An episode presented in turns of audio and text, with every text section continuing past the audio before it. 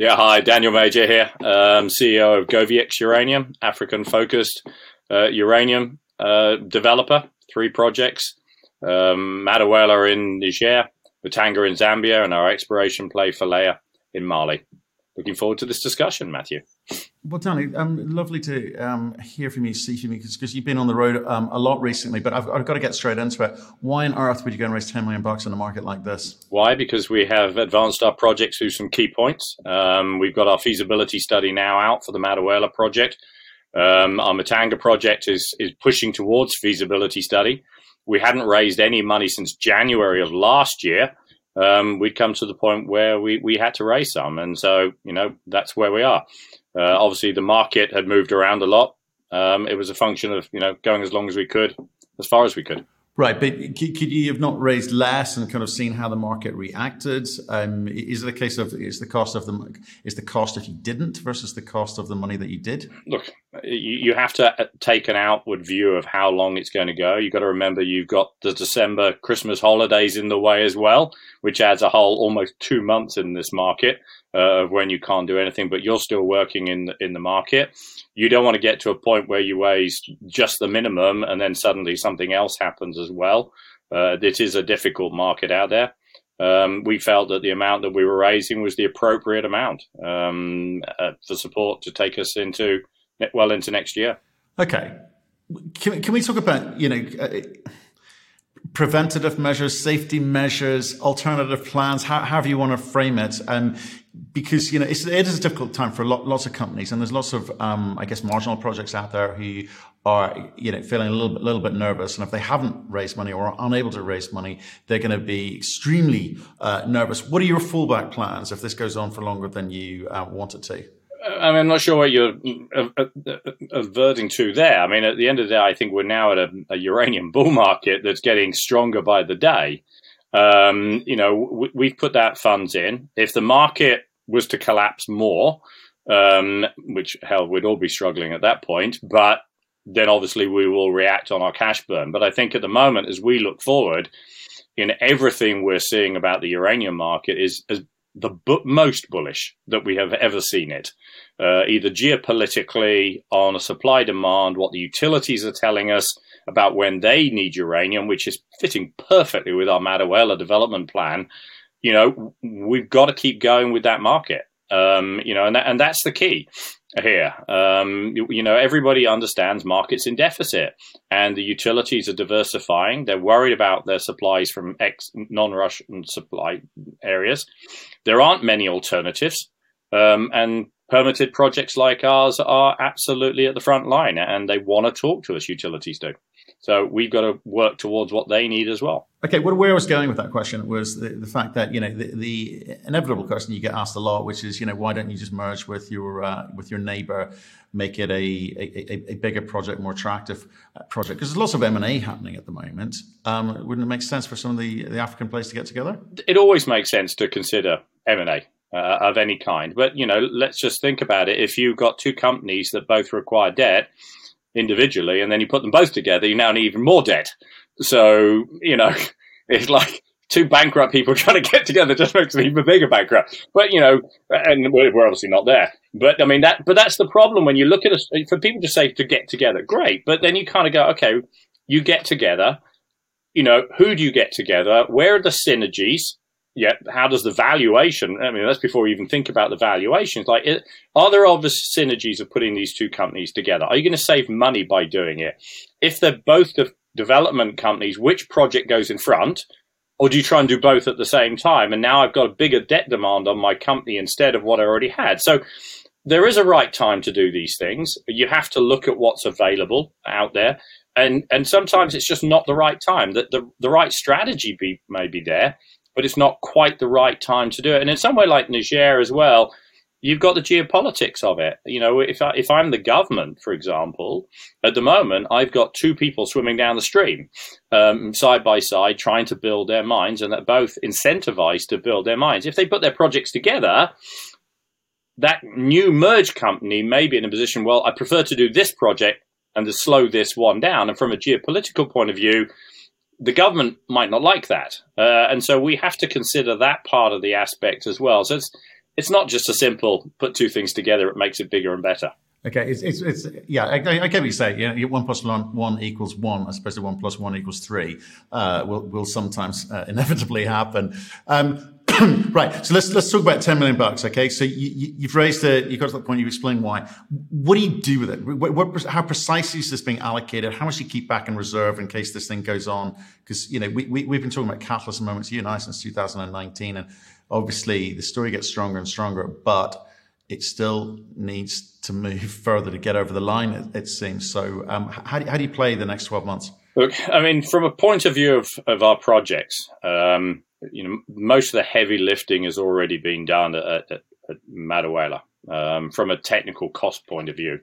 Uh, the key area now is, is, getting the debt financing sorted out, which obviously doesn't cost as, as much money to do. Um, Endeavour were already appointed. They've already sent their teasers out to all the as many lenders as we can think of, and we're gradually pulling together that pool to understand who's interested, um, who's not interested, and how that fits together. And once we get a a clarity of, of, where that sits, Matthew, that's the point we can then become more aggressive. But at that point, you know, we, we then have a clearer view that, yeah, this thing's debt financeable um, because we have real lenders who want to be part of the story and want to go through the due diligence process. So that's kind of what we're going to see from Madaouela as we go forward. Um, and that's been tied to the offtake side as well. So, you know, with the offtake, we've been kind of courting them.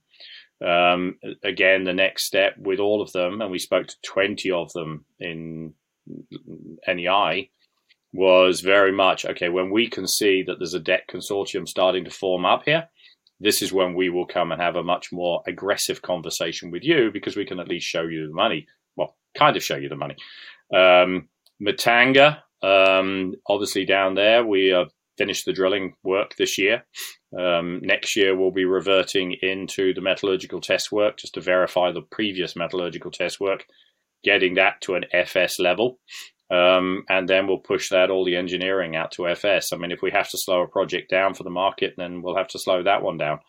Madaouela just keeps moving forward. But I don't think, you know, I don't see the uranium market being a negative at the moment. I think, you know, you've had many conversations and we have as well you know the, the the utilities have been looking at the EUP and they've been looking at the UF6, and it's still a very key part of any conversation at a uranium conference. Where is it coming from? Who's going to supply it? Those are our now problems. It is clear, talking to all of the utilities, that you know this 25, 26, 27 time zone is their period where they're going to need to deal with the problems that are out there um, and, you know, we're going to see a lot more off market conversation. And we've already seen this year, if you look at the RFPs that have been tracking out there, I mean, a year ago, RFPs were being done at 45. You know, then earlier this year, we were looking at RFPs getting signed off in the early 50s. Um, you know, if you look at the last one that was announced by a, a, a developer, was at 58 on average. You know, so you've had a fairly sharp trajectory up. And certainly, you know, the, there are companies out there on some of these RFPs who are putting in numbers like 75 um, out of North America uh, for what they think they need to get projects up and running. And certainly the feedback for us from some of the utilities is yeah it's moving up it's moving very much towards where you guys want to be and in fact if you look at you know the number we used in the in the fs which was 65 that is in line with where uxc is expecting the price to be uh, in fact, they're expecting to be actually higher than that. So I think from a market point of view, the momentum is still very much there from a practical perspective of what we need for price. Right, but if I may come back, I, I get the macro, and I, I, do want to talk about it because obviously you're at NEI and you've had lots of interesting conversations. But um, you've kind of got a catch twenty two here. You've got Endeavour Financial bouncing you around, to, talking to debt providers. I assume some of these, or a lot of them, are going to be generalists. Not, not, not. You know, they have not invested in um, uranium projects for a while, if they, if they ever have.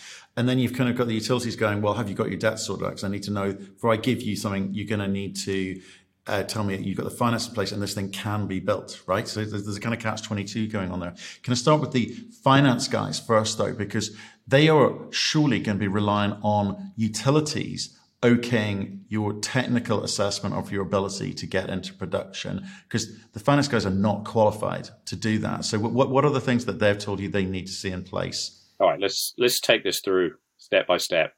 The guys who have the technical ability are actually the the lenders, not the off takers. So the lenders, and the reason for that is any. Hang on, the reason for that, the lenders, as part of any lending package, will appoint independent engineers. So an independent engineer will be appointed by the lending consortium in any project financing. They'll also appoint the independent environmental engineers as well. So we get two sets. So we have going in front of us, once we get that consortium, a substantive part technical due diligence that has to be done. The lenders themselves aren't technically going to be doing it. It's, you know, uh, and we've appointed already the independent engineers for the lenders. That's done through Endeavour. The, when we already know who the environmental. So when the lenders come in, they are being provided a substantive technical review of our project that says this can work. We've gone through every single part of their feasibility study from a technical perspective. These are the risks, these are the issues, and for the environmental. Okay, so the lender does have a technical. If you look at the off takers themselves, they come at it from a, a different perspective. Some of them are very practical and have an understanding.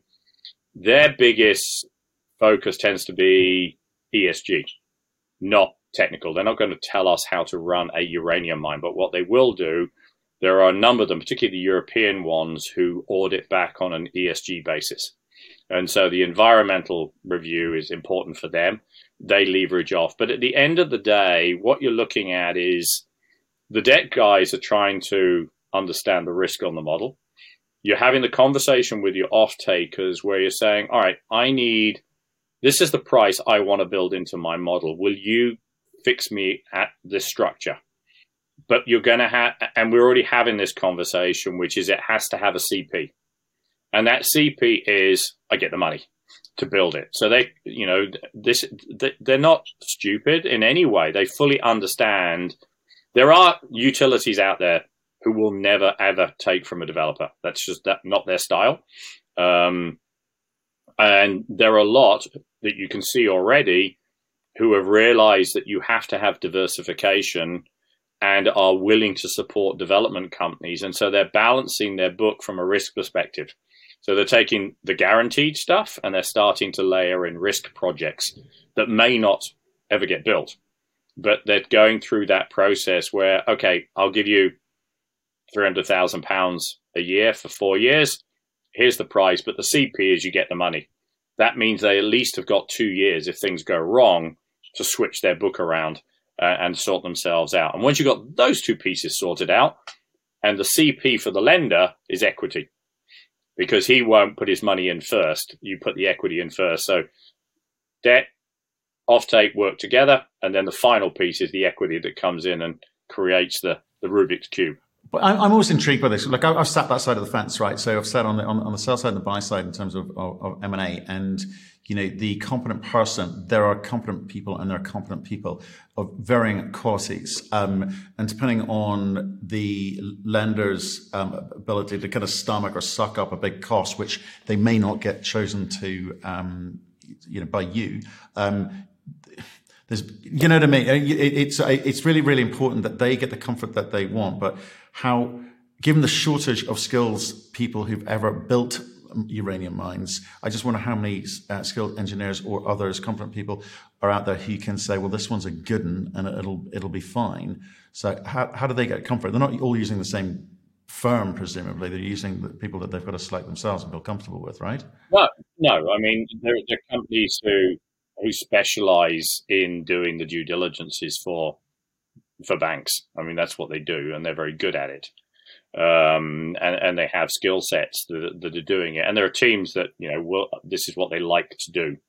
Um, and so, you know, we went through that process. We went, uh, and, and, you know, we end up choosing it, but we and we end up paying it. But there is a point very soon once the lenders come in, they're independent from us you know, we're paying their bill, but ultimately they're independent from us. As you know, the lender, they will deal directly with the lender. They'll come back to the company and say, look, here is my review. These are my issues. Can you clarify? and then they'll go back. Um, so they are truly independent of the process, and that's why you've seen us as well working with things like getting our ESG report out, because that's an important part of, of what the lenders want to see. It's not just I can build a mine. It's okay. Have you got all the systems in place? Not just can I get this widget from here and this truck from there, and is it going to cost that? But you know, you're a developer. Are you going to be in a position to become a producer as a as a culture and as a people? And how and how are you going to get from this little team to suddenly having 600 people on a mine? Um, and you've got to prove that to them as well that you're in that process. And so that's a major part of what we're going through at the moment. Yeah, and I, I, I just wondered, um, you know, is it because you're as a development, development play? Clearly, it's uranium. Not so many people capable of building that. I just wondered, in terms of the uh, risk allocation from the lenders to a project like that, given the commodity we're talking about, does the money cost? Do you think the money's going to end up costing you a little bit more, or are there going to be a, a few more uh, clauses in there to kind of protect themselves um, and, and, and, the way that you draw down the, the, capital? I, think from the environmental risk point of view associated with the product, clearly there's going to be things in for that.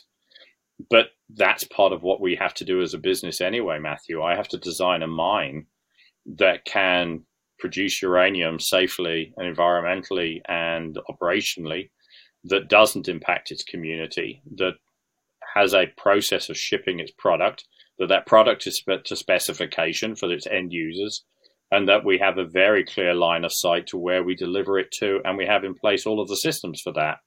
You know, and and and so yes, it's uranium.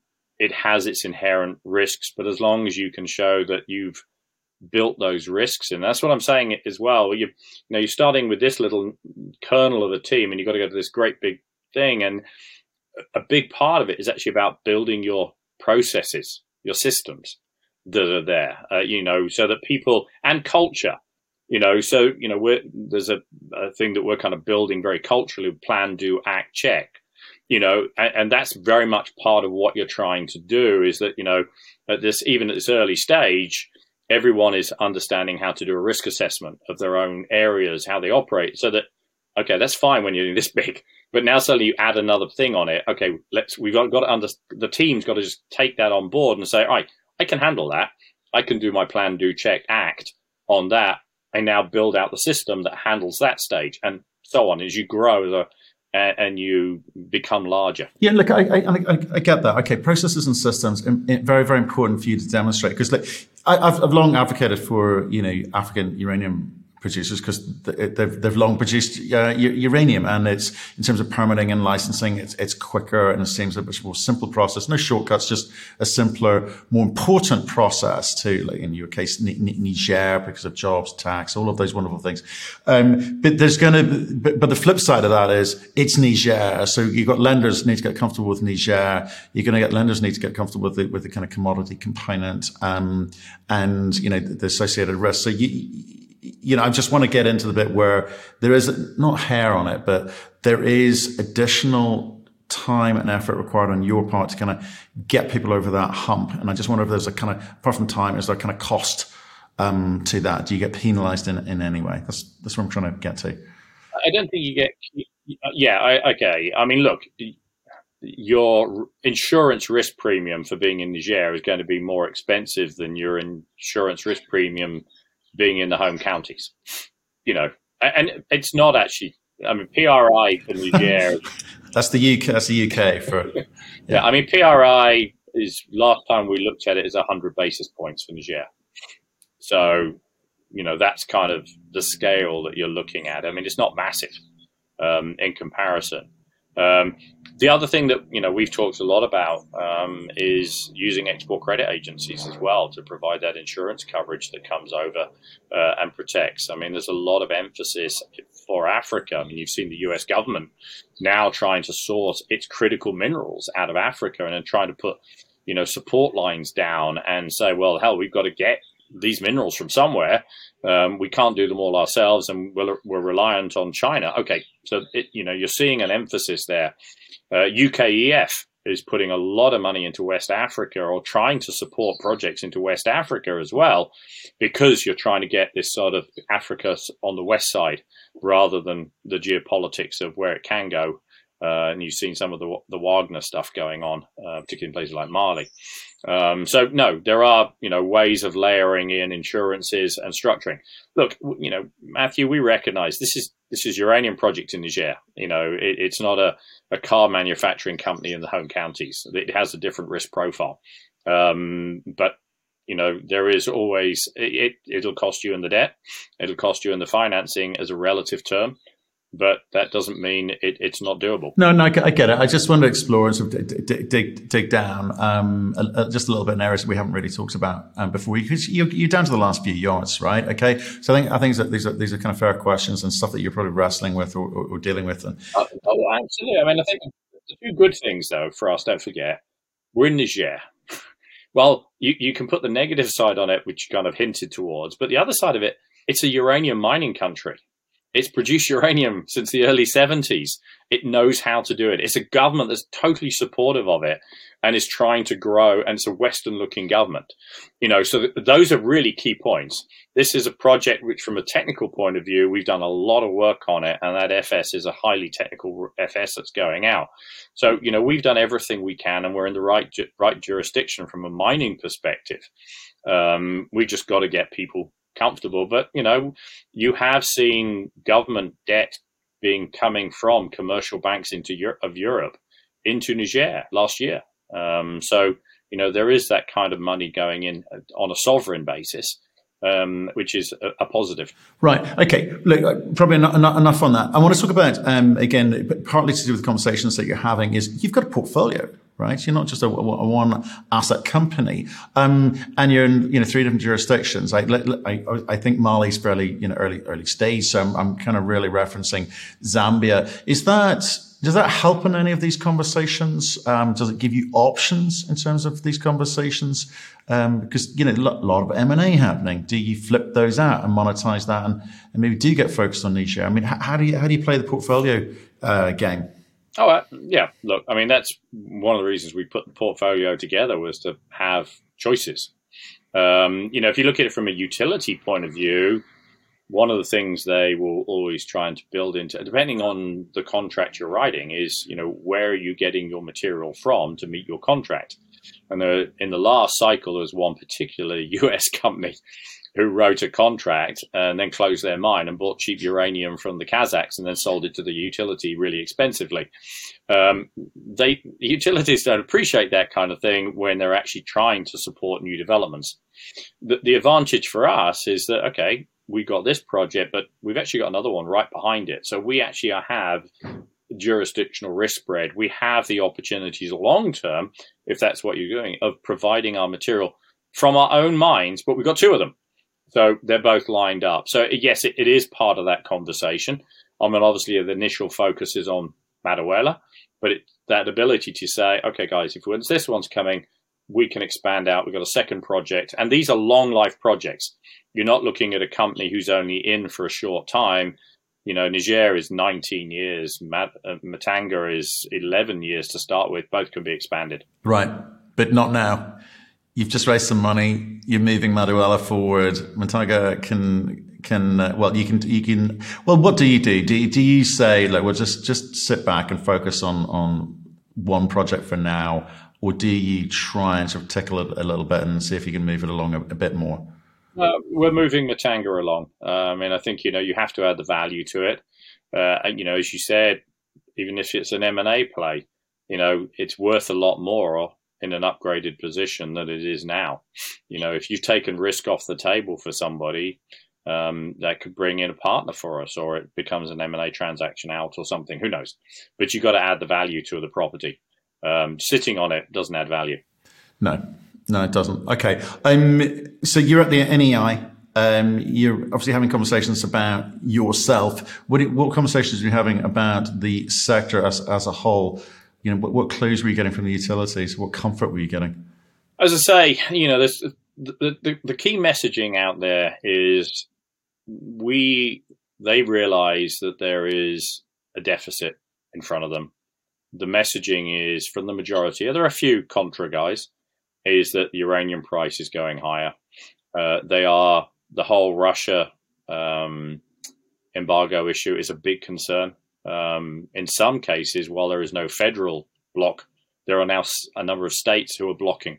So utilities now have laws against them buying uranium from Russian sphere of influence. Um, New Jersey being one of them um, which have now changed its law, so they can't buy, um, which means you've got to find from somewhere else. Um, there is a, a, an uncomfortableness of only really having two or three people to choose from. Therefore, you know, Africa is very much becoming part of their look-see. Um, the other side, uh, which continues to be the biggest concern at the moment, is, as we just said earlier, UF6 EUP. Where's that coming from? Um, and we need capacity in those areas.